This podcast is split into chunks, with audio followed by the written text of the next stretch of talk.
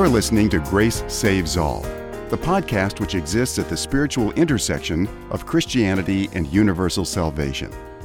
In this podcast, we will be exploring an ancient and modern approach to Christianity which affirms both that grace saves alone and that grace goes to all. And now, here is David Artman, author of Grace Saves All The Necessity of Christian Universalism. Welcome, everyone, again to this episode of the Grace Saves All podcast. Today, I am very pleased to be speaking with Brian McLaren. Brian was an intentional English professor who became an accidental pastor, if I can put it that way, mm-hmm. and then went on to become an influential author of a number of best selling books in the area of what I'll call emergent spirituality. He's a lifelong learner and also hosting a new podcast called Learning how to See, along with Jacqui Lewis and Richard Rohr. And this project is connected with Richard Rohr's Center for Action and Contemplation. Uh, Brian's most recent book, Faith After Doubt, explores how doubt can actually be a doorway in our path to greater spiritual awareness. Welcome, Brian, to the Grace Saves All podcast. Thanks so much for inviting me. All right. Well, uh, before we get to your new book, Faith After Doubt, I would like to visit uh, a bit with you about the book that you've written, which touches most on the topic of Christian universalism, and that's the book, The Last Word and the Word After That, which has been recently re released with a new epilogue.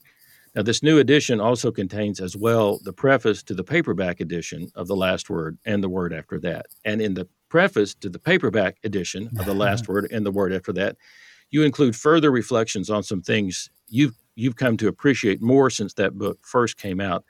And one of those uh, things has to do with how the destruction of Jerusalem in 70 AD has come to play a bigger role in your thinking about Jesus' judgment language in the New Testament. And I was wondering if you could tell us some more about this. Sure. Well, first of all, uh, I'm so glad that you are pointing that out. Um, I went through most of my life as a preacher and as a minister, not really taking what happened in AD 70, uh, AD 67 to 70 very seriously. Mm-hmm. But suddenly now, it, er, in, in recent years, I've realized it's tremendously important. And maybe we could make an analogy. Um, you know, I'm somebody, uh, I imagine you are too, David, who's really concerned about climate change. And, and we can say to people in our lifetime today, listen, if we don't address climate change, the sea levels are, are going to rise and and if the sea levels rise, cities will be flooded. And if cities are flooded, there'll be mass migration from coastal cities. And if mass mm-hmm. migration happens, there'll be all kinds of social and economic consequences.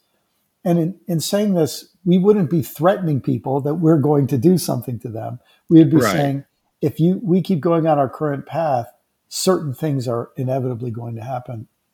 And I think that's very much what Jesus was saying. He was looking at his cultural landscape, and he was saying the Romans are dominating us, and uh, resistance is growing for another attempt at a violent uprising. And if mm-hmm. we have a violent uprising, the Romans are going to come in and crush us. And and so he was trying to counsel his people not to complacency, but to nonviolent response to the Roman oppression. And and when and but he he realized, you know, my message isn't going to be accepted. And mm-hmm. so he, through many passages, he starts telling people, listen, if you don't accept my message, this is what you have to look forward to. Not blaming them that he's going to punish them, but telling them there will be consequences of inaction.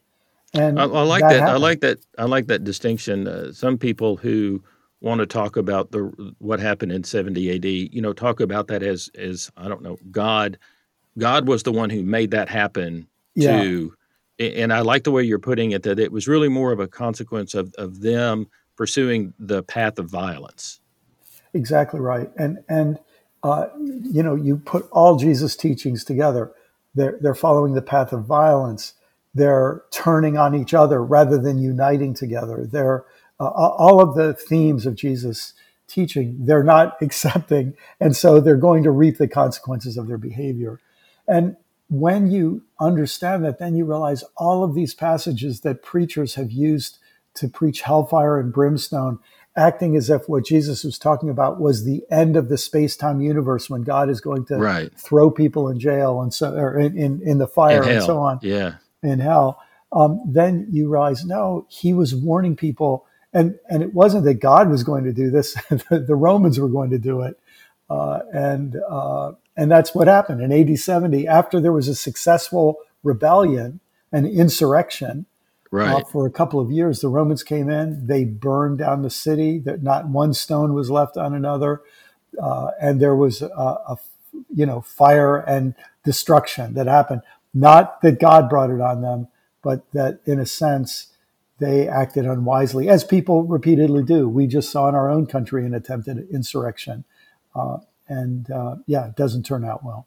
Yeah, I remember when I was reading the New Testament, started reading the New Testament, and I wondered what it was. Jesus kept talking about this sinful and rebellious generation and warning people about not getting caught up in it. And I was wondering, what were these people doing? I mean, what was yeah. the what was the sinful thing? Were they was was they doing some morally bad things? What was it that they were doing?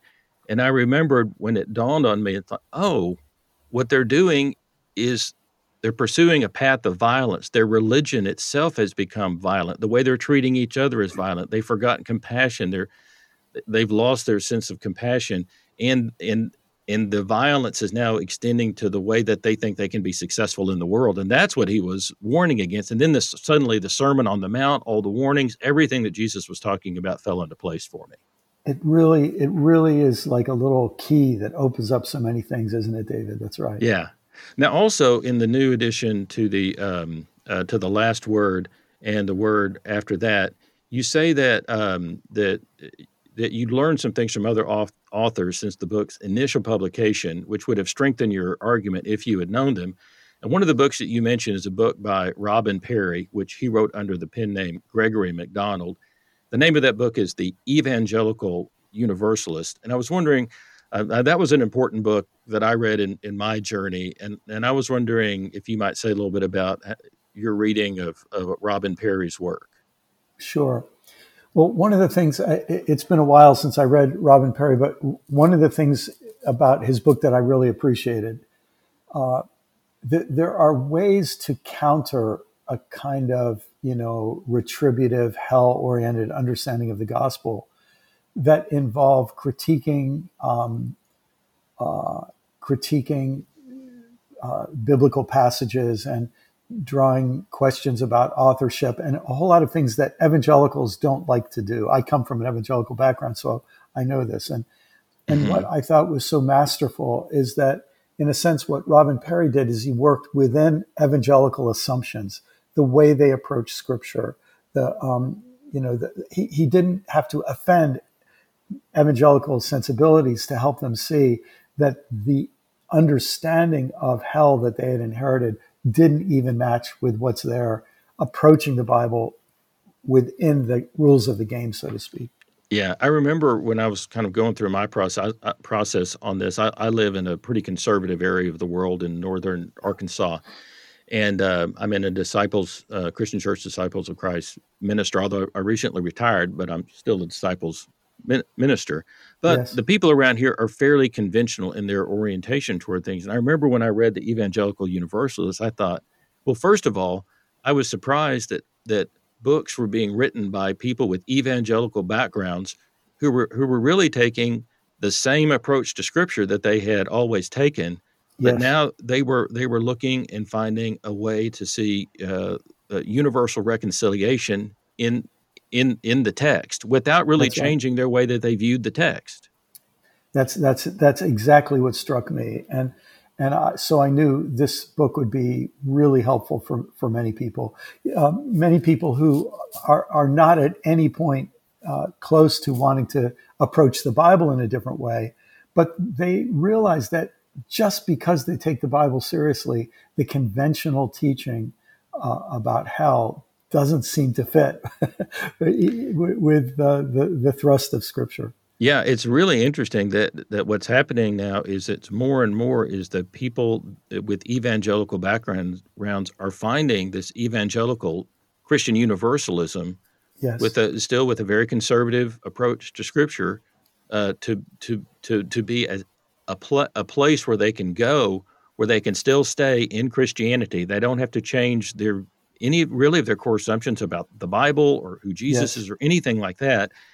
It, but to me, that is such a healthier step. The irony then is that sometimes they feel like they, they nobody will receive them. No, nobody else will receive them in church. Uh, yeah. Certainly in the Christian Church Disciples of Christ, our congregations, you know, wouldn't. There's probably a lot more places that people would be tolerant of them if they just felt it was okay. So that's why I really appreciated uh, what yes. Robin Parry had, and and your book, and your book, Last Word, and the, uh, and the word after that, I think really helped a lot of people. Even though it really didn't go, you know, like all the way. It wasn't sort of like a full blown endorsement of Christian Universalism, but it was a pastor that was beginning. It was a story of a pastor who's beginning to realize, oh, there was this early way of understanding this in the early centuries yes. of the church, and it just opened up kind of a new window or a new paradigm for him to think about for him to think about things. And I think that was very helpful. Well, that, that's encouraging to hear. You know, I remember one of my mentors was uh, the great evangelical writer uh, and thinker uh, Dallas Willard. Oh and yeah, Dallas Dallas used to say, if your understanding of God is twisted, the more devout you are, the worse off you'll be. And and I think that's what happens to many evangelicals they're uh, when they have this idea in their mind of a God who can't rest unless he tortures someone, um, uh, who in a sense never really forgives anybody, but just works out different payment plans instead of forgiveness. Um, uh, that view of God ends up torturing them, um, and it, and they feel it, it, it just doesn't reconcile with Jesus and and so that conflict, because they take scripture seriously, forces them to go back and look at scripture in a fresh way. Yeah, I mean that's one of the things that's actually kind of encouraging to me is that is that people who have a who who are really devoted to looking at scripture in its original language in its original contexts yeah. are are going to are going to more and more find find these types of things out and and now there's so many more through you know the podcast and the number of books and the number of great scholar the, the amount of great scholarship that's out there now yes. it's easier than ever for people to to access these things. That's right. That's right. Just yesterday it was interesting. I was i was being interviewed by someone who's writing a book that's critical of me and and other people like me. And it was just so interesting how everything for him came back to heaven and hell. And I, I just as he was interviewing me i thought my gosh, I remember that's how I was brought up. And I just, I'd sort of forgotten what it feels like to live in that universe. But it was, uh, it really was a fear based approach that, mm-hmm.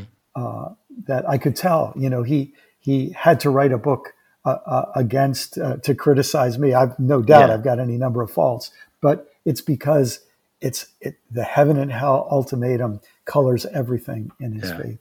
Well, you you know your I think your journey is really interesting. Growing up in evangelicalism, being a literature professor, the power of story, and then how you just sort of continued to study and to and to learn more and more, and how you just continued to find more and more light. So you've been a really helpful voice. Another really helpful voice on this journey for me has been Richard Rohr, yes. and I think we have both uh, learned to uh, appreciate Richard. He's interesting because he comes out of a Catholic background, but what he says really resonates with people that don't come yes. out of Catholic backgrounds necessarily. He sort of, to me, he sort of speaks on the with in the uh, the within the sort of the mystic tradition within the within yes. Catholicism, but he speaks as much to uh, to uh, Catholics as he does to Protestants. And yeah. in my process, there was uh, a couple of his books that he that he wrote, and I know that you're working with Richard now, so I thought it'd be fun to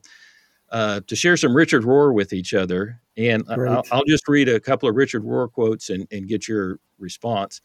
The first one, the first one is from uh, Richard Rohr's book on the on on the sermon on on Jesus' Sermon on the Mount called Jesus Plan.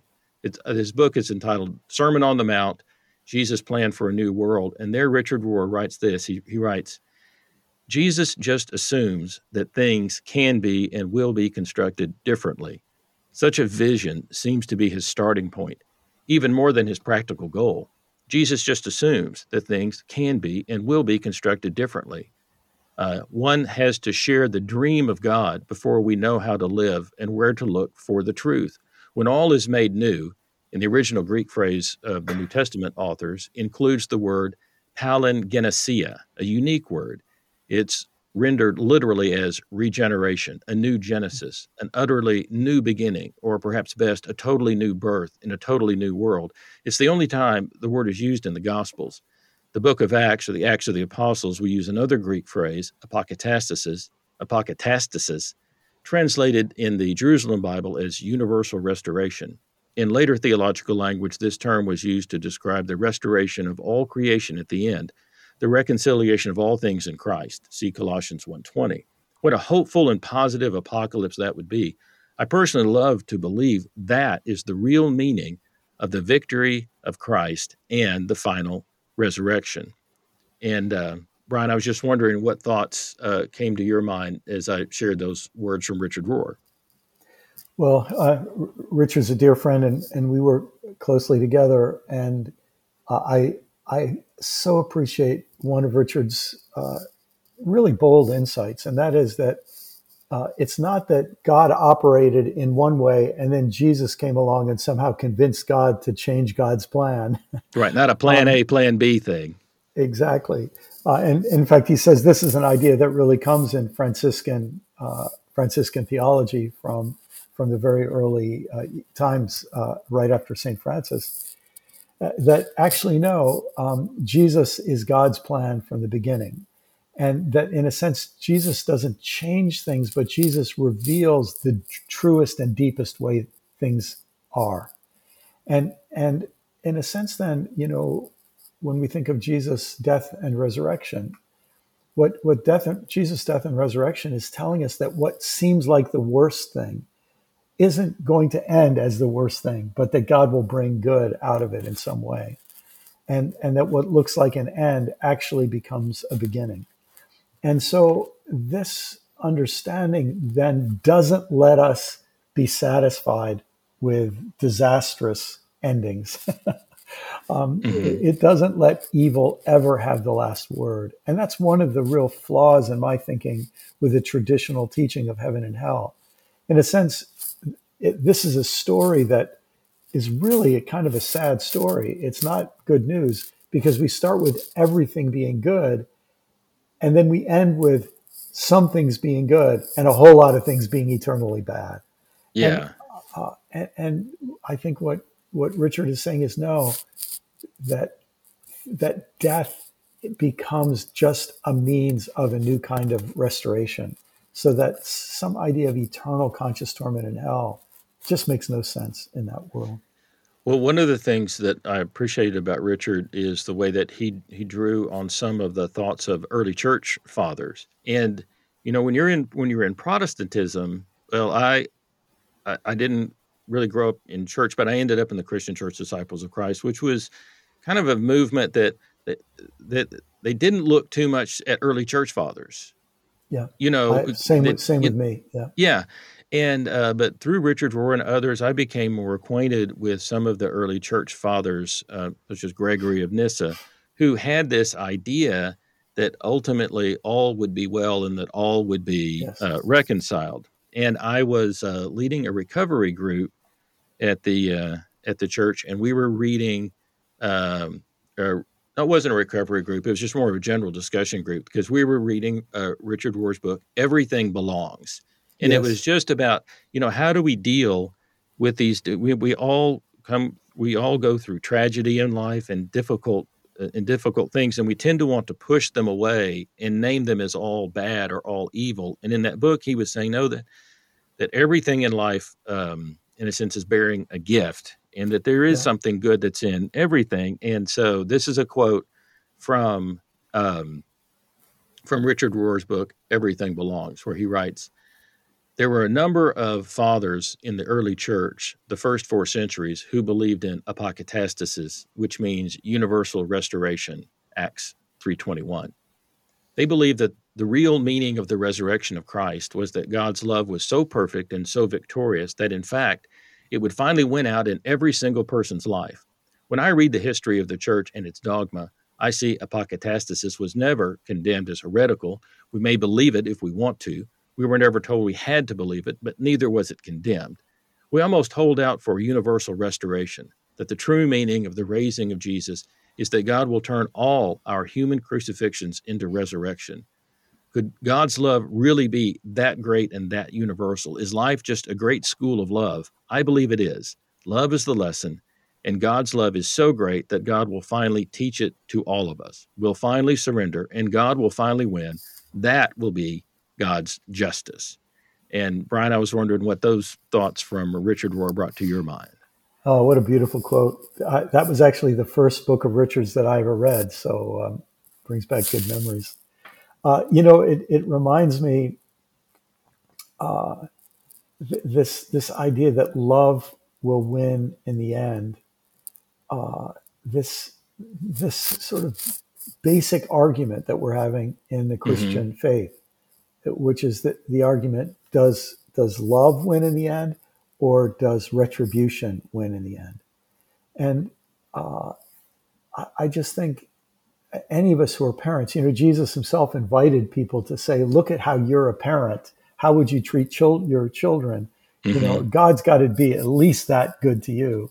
And I can't imagine a, a parent who would be happy to punish uh, his child forever when when a parent of that power and love would be able to win uh, his or her child uh, over to the side of love. So I, I know sometimes uh, sometimes people say, well, we, you know, um, God's ways are different than ours, you know, than our ways, and so we really can't think by analogy about yeah. who God is. And my response to that is, well, Jesus is the one who taught us to teach us by analogy about who right. God is, and even named God as as as a parent, and and and and that invited us to say, look, even even even bad parents know how to give good gifts to their children and if bad parents know how to give good gifts to their children how much better is our perfect parent our heavenly father able to know how to give good gifts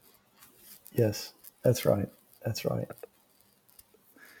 well um, let's continue uh, continue on and um, now, now the podcast that i have is about the intersection between uh, Christianity and and universal salvation.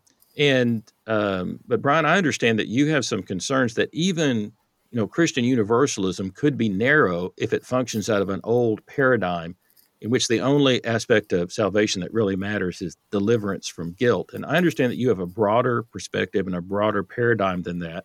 And I think you have some important things to say about how a broader understanding of salvation connects us to the current situation of the poor, and the ongoing challenge of racism and concerns uh, about the environment. And Brian, I was wondering if you if you could say some things about that. Sure. Well, uh, maybe a way to say it is by sharing a bit of my story. You know, I, I grew up in a tradition we just revered the Bible. So I was learn. My parents would have Bible reading at dinner table every night, or almost every night, as I grew up. Mm-hmm.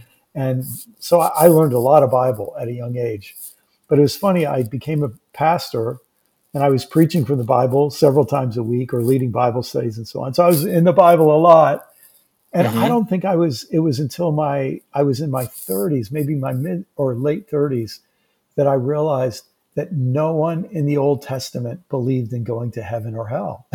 I, I, I, you know, it's obvious once you see it, but mm-hmm. uh, we, you know, I, I'd been taught that that was the rules of the game from the beginning. So I remember this sort of crisis when I realized, oh, the, King James Bible uses the word hell, but that's the word he, in Hebrew Sheol, and it just means the grave or the place of the dead. And no no Bible translator today would would use the word hell uh, to translate that Jewish concept. And so I, I, started wondering where did this concept come from, and uh, and I started realizing that the Christian faith made a choice, not the entire Christian faith, but especially the Western Christian faith, what we would call Roman Catholicism. And then the Reformation or Protestantism was a movement out of Roman Catholicism. So the Western Christian faith made this turn um, early on in the early centuries where the entire story became a story about heaven and hell. And, mm-hmm. and that became the plot line who goes to heaven and who goes to hell. And I started, uh, and I realized that in that the early movement of Christian universalism was saying if we're given that story that there are two paths, one to heaven and one to hell, and traditional Christians are saying, you know, Catholics are saying nobody goes to heaven except good Catholics, and Lutherans are saying nobody goes to heaven except you know people who believe Lutheran doctrines or whatever. Mm-hmm. The Universalists come along and say no, uh, everybody's going to heaven, and um, and we we don't have to hold that over people. Well, look in that context, I think that's a better answer. I'm not criticizing Christian Universalists. Um, yeah, that. you know, they and they would Christian Universalists would say everybody that that ultimately everybody comes through Christ. Yes. Uh, uh, so you know, which is which is a broadening you know, that that Christ uh, saves, the, delivers from the sins of the whole world. But if we just think about sin as just this personal thing, my own my own personal life, and we don't think about it in in terms of larger systems and context, even Christian universalism could have a very, very narrow definition of, of salvation. And exactly. I think that that, and I think that that really comes through in, in your book. Uh, the uh, Neo is concerned about this yes. in the in the last word and the word after that, and and I yes. think you're concerned that that we broaden that we broaden the lens when we think about uh, what what salvation encompasses. Exactly right. Exactly right. And that means that we don't, we, we have the freedom to say maybe the rules of that game aren't the right rules, or maybe the storyline that has been told to us isn't the right story.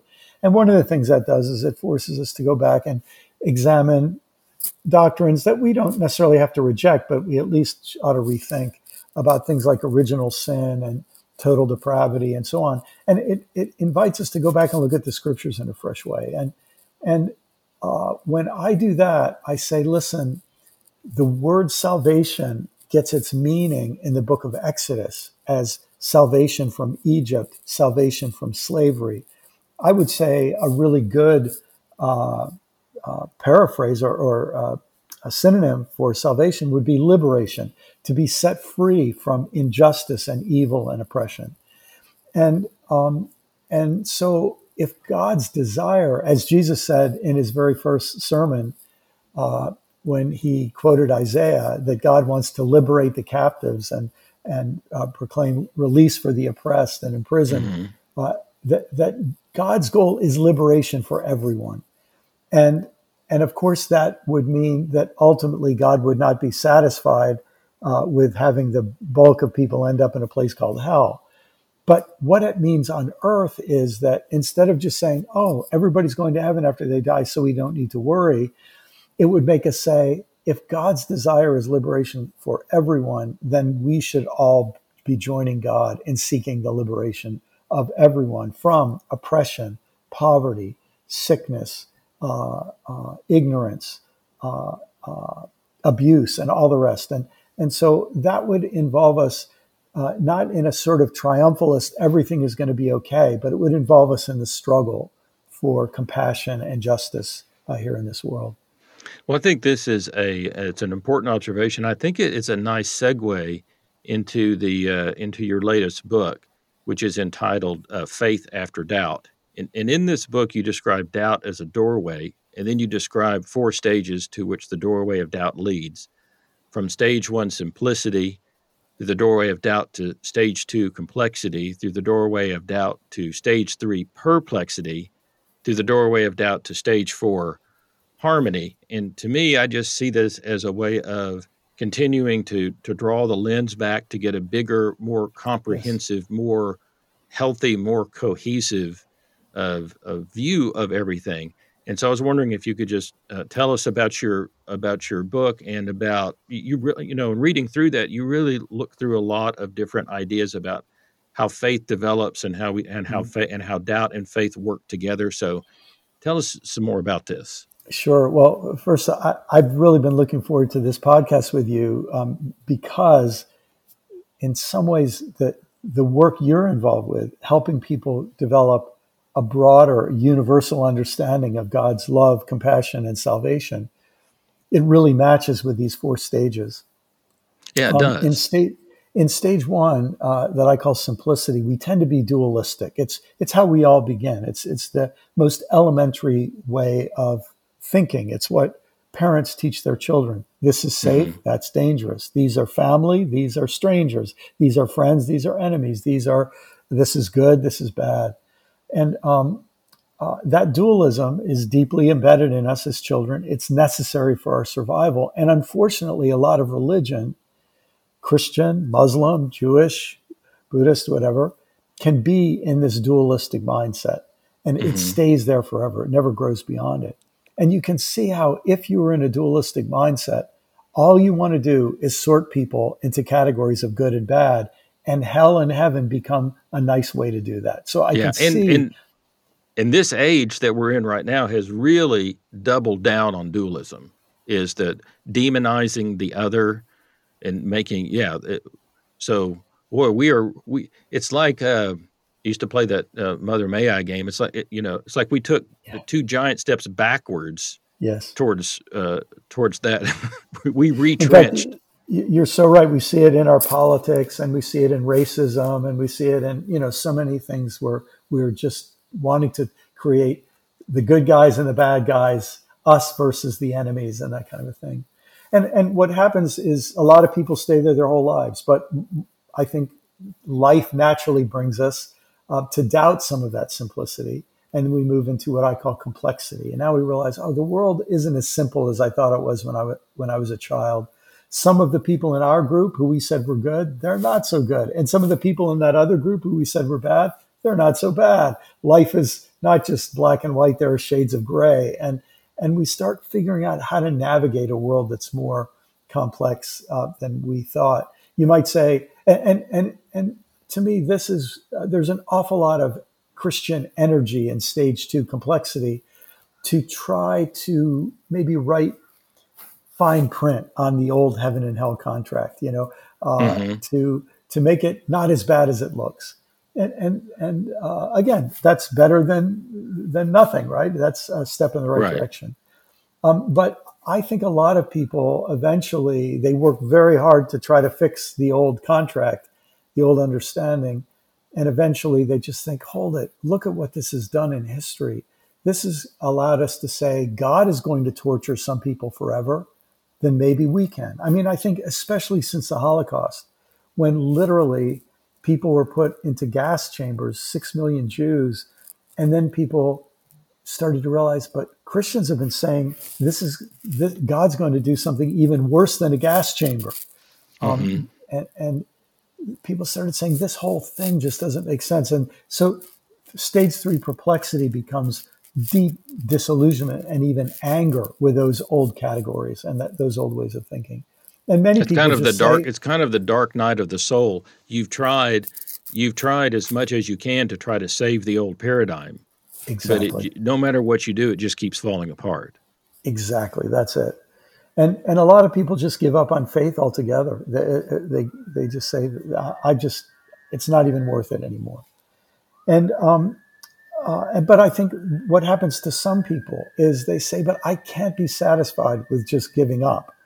And they say there's got to be some bigger way of seeing this. And that's when I think they emerge into what I call stage four harmony, where they develop the capacity to see the stories behind things and to take a second look at things. And and not to accept everything they were taught as children, and, but not to just throw it out either, but maybe to go back and look at it in a fresh way. And mm-hmm. that's, it seems to me, what people like you have been doing in such beautiful work um, in your writing and through this podcast to help people uh, go back and see the gospel in a bigger way. It's what Richard has has been so effective at, and uh, uh, and it's the work I'm trying to contribute to as well. Well, that and that and that really is is a good uh, is a good time to uh, to lead us on to uh, your new podcast that you're doing called "Learning How to See," and you're doing this with Jacqui Lewis and with uh, with Richard Rohr. And it's you know Richard is not is not uh, speaking as as much lately. He's he's uh, as he he's it seems he's moving into as I read him, he's moving into a much deeper contemplate a, a, a, stage of much deeper contemplation and so really the but i was so pleased that that he's involved with this podcast that you guys are doing with the center for action and contemplation and i'm i'm pleased that it this is a neat thing i think for you in this stage of your life to to get connected with with richard yes. and what's going on there so i'm i'm i'm pleased i'm pleased for everybody with regard for this so I've listened to a few episodes of this podcast. It's very interesting about learning how to see. And I was wondering if you just tell us because you start out, I think you share in one of the initial episodes in the podcast, you share about your experience in Charlottesville. And that's mm-hmm. also an experience that you write about in your latest yes. book. I was wondering if you could just maybe share that story a little bit and about sure. the learning how to see podcast. Sure. Well, um, yeah, that story is one I'll never forget. Um, two young clergy, a, a, couple, both ministers, uh, who then were serving in uh, in Charlottesville, were friends of mine, and they sent me an email. I still remember receiving it and reading it. And they said, "Brian, you may not have heard, but we've had several Ku Klux Klan rallies and other white supremacist rallies in Charlottesville." I didn't know this, but they said there's a group of people who are planning the next civil war and they want to establish a white nation, uh, a white American nation, and they want the capital to be Charlottesville.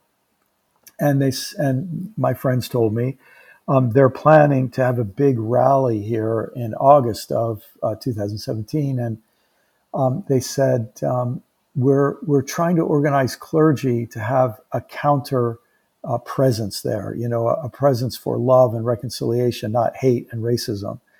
And they said, We're having great success in getting black clergy to come, even though these are going to be well armed white supremacists who, you know, they're, we're finding courageous black clergy who are willing to come. We're finding rabbis who are willing to come, knowing that many of these people are vicious anti Semites. We have Muslims who are Muslim clergy who are willing to come.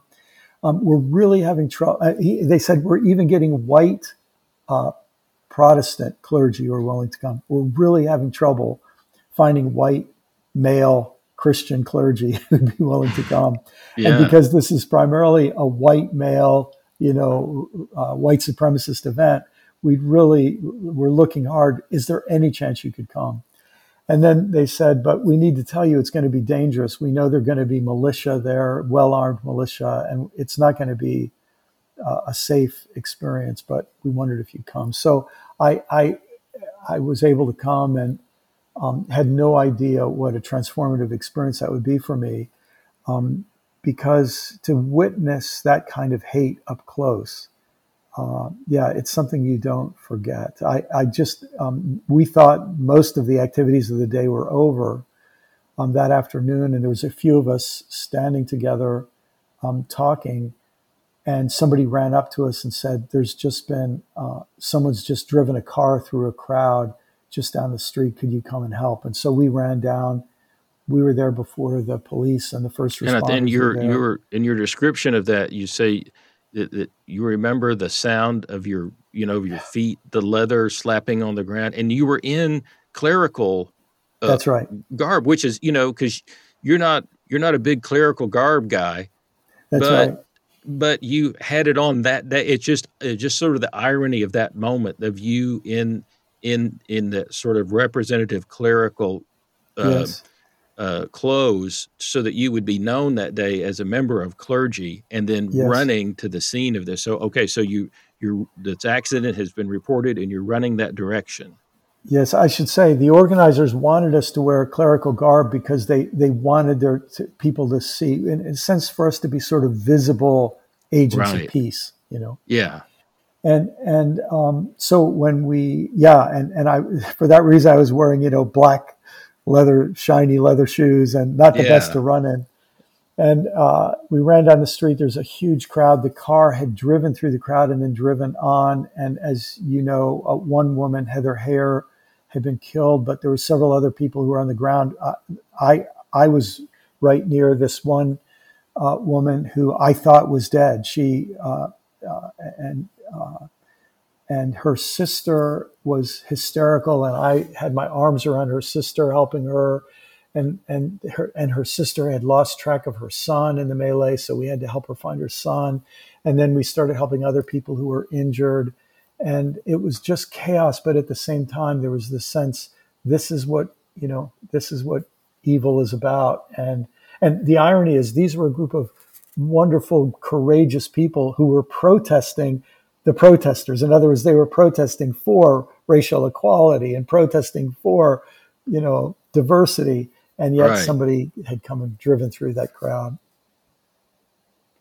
Mm. But it, it really, one of the things that, uh, you know, that shook me every bit as much as being there that day was in the following days, I was given access that the organizers of this event communicated using uh, uh, video game uh, uh, software, right? So they would be like they're doing remote video games, and they had these special ways they could communicate without being monitored.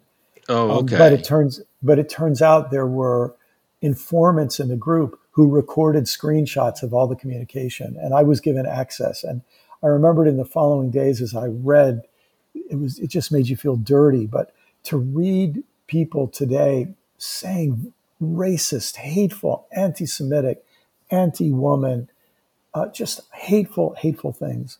And they were so sure of themselves. And I realized that, you know, uh, that just that very often the worst people, the people doing the worst things, are absolutely convinced they're the good people. mm-hmm. And uh, so, yeah, very uh, a weekend that will never that that that will I'll never forget. Well, so that the uh, that kind of gets into your podcast because in your podcast you talk about different biases yes. about that affect the way that people see the world. And so yes. these people, like you were saying, were seeing the world through several different several different biases. And yes. I think it was really interesting in your in the, some of the first episodes of the podcast. You have several biases that you uh, you have a good way of organizing things. It, you, you, a number of them, I think, started with the letter C. That's right. Uh, so, could you share maybe some of those biases that people have, yeah, which, which then affects their worldview? It, it, does, and in fact, we could sort of, on the one hand, think about what happened that day in Charlottesville, but we could also apply these biases to rethinking old ideas of heaven and hell, and and, and old ideas of uh, you know exclusive kind of uh, salvation versus universal. Um, one of them, the, probably the most popular or most well known and powerful, is confirmation bias, that our mm-hmm. brains mm-hmm. are wired to accept ideas that reinforce what we already think, but to reject ideas that will disturb or disagree with what we already think. Right. So we, we, we have a bias toward what we already think. And, and you could see that if you've got a group of white supremacists, they're going to any news that comes along that reinforces their white supremacy, they'll uh-huh. they'll latch onto it. Anything that would challenge it, they reject it. Um, and of course, the same thing happens. You grow up being taught about heaven and hell. You grow up being taught this Bible verse means this, um, and you believe it, and you accept things that reinforce it. And the first couple of times somebody comes along and says, "You know, it might not be that way," you're almost mm-hmm. guaranteed to reject it. I bet you experience that all the time in your work, David, yeah. as you try to help people. You're coming up against confirmation bias. Well, um, and another another thing, I don't, I can't remember exactly what you called it, but it was something along the lines of a simple untruth. Yes, is much is much more powerful than a than a complex truth. Yes. Yes, and that's and, you know, I call that, that, complexity bias. Yeah, yeah, complexity bias. And so that when you cut, get to heaven and hell, you know, uh, well, here's the situation: God has His heaven, and God has His hell. And if you don't get right with Jesus, you're going to His hell forever. So you need Very to get simple. right with Jesus. Very yeah. simple, right? Yeah, that's right. Exactly right. And and so complexity bias really plays a role. And uh, so you put uh, you put uh, these two first biases together, and it's a wonder any new idea ever gets through our filters. I'll add uh, two more. One is uh, community bias. When you're part of a community that thinks one way, that has its same simple answers, and that that uh, you know, has its same confirmation bias at work. It is mm-hmm. very hard to accept a different idea because you're afraid that you'll be rejected by your community. And mm-hmm. um, uh, so community bias plays a big role. And then one more is I call it cash bias, but it's the problem of financial interest. Right. And if the pastor knows, maybe a pastor starts rethinking some of these things, just as I did. It's from mm-hmm. reading the Bible that I began to question what I'd been taught. Um, but then they realized if I were to preach this, my major donors would get mad at me and they would stop giving, and that would hurt me. It would hurt the church. Uh, and and so now the role of cash and how we think uh, plays a role. So you put all of these together, and you realize that it really does take the grace of God to get through our biases. And you realize why Jesus spoke in parables, because parables are ways of drawing people to imagine things could be different, mm-hmm. uh, or to drawing people into see a problem with their conventional way of thinking. I remember one time uh, in my process, I, I, I had up until you know around fifty, my way of thinking about spirituality was that God was good and that God would save everybody that was savable. But perhaps yeah. there were some people that just embraced evil to such a level that maybe, you know, that they wanted nothing more than to be away from God forever. And so maybe God finally grants them their, you know, their wish. Yeah. And so I was kind of functioning at that level. And then some events happened and I started to rethink the possibility of universal reconciliation. And I finally came to the conclusion through a, through a long process that that um, that finally God being all in all was what made sense. Finally, made sense out of all of creation. And I remember how it affected me in my view of the world. I re- I remember thinking, you know, when I would see people that are my, you know, these really vile, evil people that you would see, yeah. I would say to myself, that is my eternal brother. Yeah. And he is right now, he's sick. And yes. he's he's not functioning, he's not yes. functioning the right way. But one day he will be he will be delivered from yes. that. And uh, who knows how sick I might have been had I had or shared his experience. So I need to be careful. As a matter of fact, if I had lived his life, I might have been a worse racist than he yes. is. I might have done exactly. a, I might have been more terrible yes. than he is.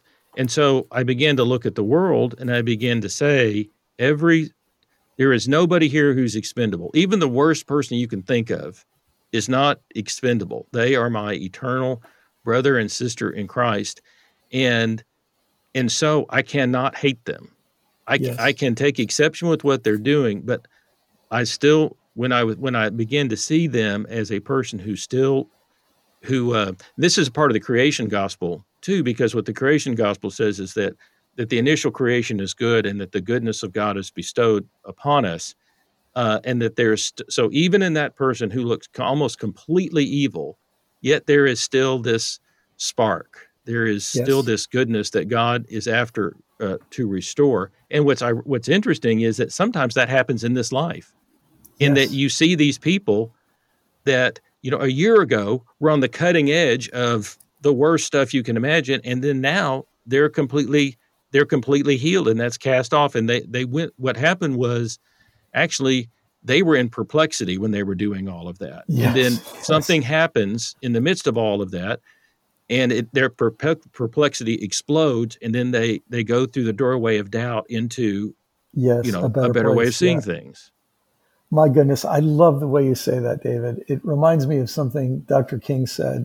He said the only way to permanently get rid of an enemy is to help him become a friend. mm-hmm. Oh, I was, uh, and, I was listening and, to uh, some of Dr. King's speeches. You can, for like seven or eight dollars, you can get all of his speeches. And so I was just listening through one of them, and it, it was a it was an interview, and he said that sometimes people say that uh, that I am that I'm just saying that we shouldn't do anything. And what I'm saying is that is that we should do the most powerful thing of all, and that's to actually love our enemies. Yes. Because yes. everything that we're doing, all of the strategies that we are doing, if we don't do them in love, yes. they don't. It's love that changes everything. And so, actually, love, I'm advocating using the strongest force that there is, and that is the power of love. Yes, yes, yes, yes. And you know, this to me is one of the terrible byproducts of the traditional doctrine of hell. It has the idea that the only way God can deal with evil is to throw it away. Um, right. But and not uh, redeem. And not redeem. And uh, I, I think the good news is way, way, way better than that. Well, we're we're kind of coming to the to the end of our interview time, but I do wanted to take a, take a little bit of personal privilege and to share a couple of Brian McLaren stories. and I guess everybody, a lot of people have Brian McLaren stories now because of all your books and your conferences and things. But so here's my first Brian McLaren story. Um, uh, years ago, uh, we were going to add live music to our contemporary worship service, but we didn't have a drummer. And so we decided to pay a drummer to sit in and, uh, until we had a volunteer who could take over. And a man in our church heard about heard about this situation and recommended that we contact a guy named uh, Roger Williams, a local drummer that he knew and had played with various churches and ministries in the area. And uh, now, no offense, but I wasn't really thrilled about this because I was concerned that you know what we we're going to do if we got a narrow-minded evangelical fundamentalist drummer. That's not going to be a good fit for us but I couldn't get out of at least talking to Roger. So I called him up and I invited him to come by the church.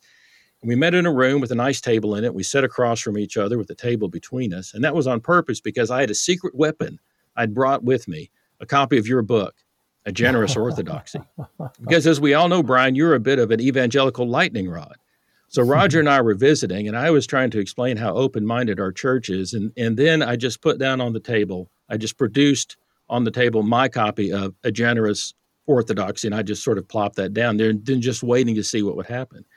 Well, what happened is this: he just looked at me and he and he smiled and he said something like, "Well, just so you know where I was coming from, even though I've been playing drums in some evangelical churches, I also brought along a book to show you." And he plopped down on the table in front of me his copy of a generous orthodoxy. And so I'll just say it was a moment between us in the beginning of a friendship, which lasts still today. Oh, uh, so thank God. you, thank you, Brian, for uh, writing a generous orthodoxy in your other books. You must have lots of stories of people who have kind of found each other through, like, oh, you you like Brian McLaren? Oh, I do too. Or well, and some of the opposite too. But well, uh, but I should say that really means a lot to me. That's very very encouraging. Uh, I, I couldn't be more happy hearing that story. Yeah, and that's I think that's really one of your one of your best books because it just that idea of having a generous orthodoxy. I think uh, yeah. is something that we can all we can all use a little more of. Okay, then the one more story and that was years ago back in uh, 2012 and 2012 or 2013 you spoke at a gathering of the christian church disciples of christ where you were a keynote speaker. And i went to that conference with my friend and colleague in ministry don morrow and he was really looking forward to hearing you speak. He really enjoys your work and we were all interested in looking forward to hearing you speak. And during the conference i tagged along behind you and i visited with you a little bit because it was at that time that I was moving to having a Christian universalism as yes. my spirituality. And you were so nice to visit with me about this, and I got some good encouragement from you. And then at the end of the conference, there was a question and answer session, and uh, and during that question and answer session, I asked your your response from a quote uh, to William Barclay's book, A Spiritual Autobiography. And then I shared the quote from Barclay, and, and you affirmed it, and you said it was a beautiful quote and a good way to end the conference. So I thought I would share that quote today as a way of uh, as a way of wrapping up our time together. So this is a quote from uh, William Barclay's book, um, A Spiritual Autobiography, and I include it at, at the end when I tell my story. And, and Barclay says that he thought there were four basic reasons that to for why he became a convinced Christian universalist and the first was he thought there was more than enough evidence in the New Testament to support it. Second, he believed that the phrase eternal torment found in Matthew 25 46 could just as easy, easily be understood in the Greek to mean remedial punishment. And then this third and fourth uh, reasons were what I shared at the conference. Uh, third, uh, well, he and he he does. Barclay was from a different generation. He uses pretty patriarchal language here, so we'll forgive him for that. Hmm. But he wrote, Third, I believe that it is impossible to set limits to the grace of God. I believe that not only in this world, but in any other world, there may be the grace of God is still effective, still operative, still at work. I do not believe that the operation of the grace of God is limited to this world. I believe that the grace of God is as wide as the universe. Fourth, I believe implicitly in the ultimate and complete triumph of God, the time when all things will be subject to him, and when God will be everything to everyone. 1 Corinthians 15, 24 to 28. For me, this has certain consequences. If one man remains outside the love of God at the end of time, it means that that one man has defeated the love of God, and that is impossible. Further, there is only one way in which we can think of the triumph of God. If God was no more than a king or a judge, then it would be possible to speak of his triumph if his enemies were agonizing in hell or were totally and completely obliterated and wiped out. But God is not only king and judge, God is father. He is indeed father more than anything else. No father could be happy while there were members of his family forever in agony. No father would count it a triumph to obliterate the disobedient members of his family.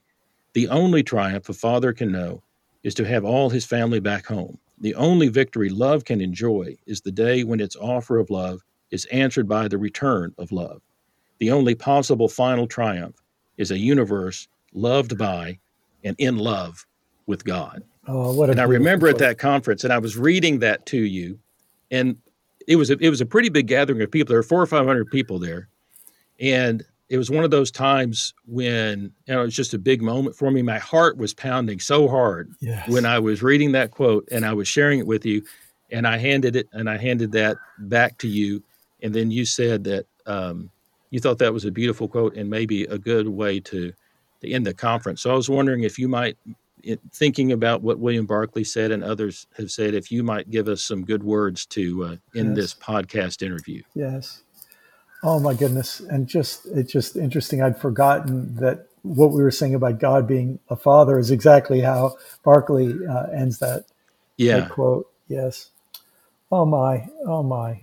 You know, uh, all I can say is the beauty of of taking God's grace that seriously, and the beauty of knowing the uh, unending uh, power of love. I think of those words in 1 Corinthians 13 love never fails, love never quits.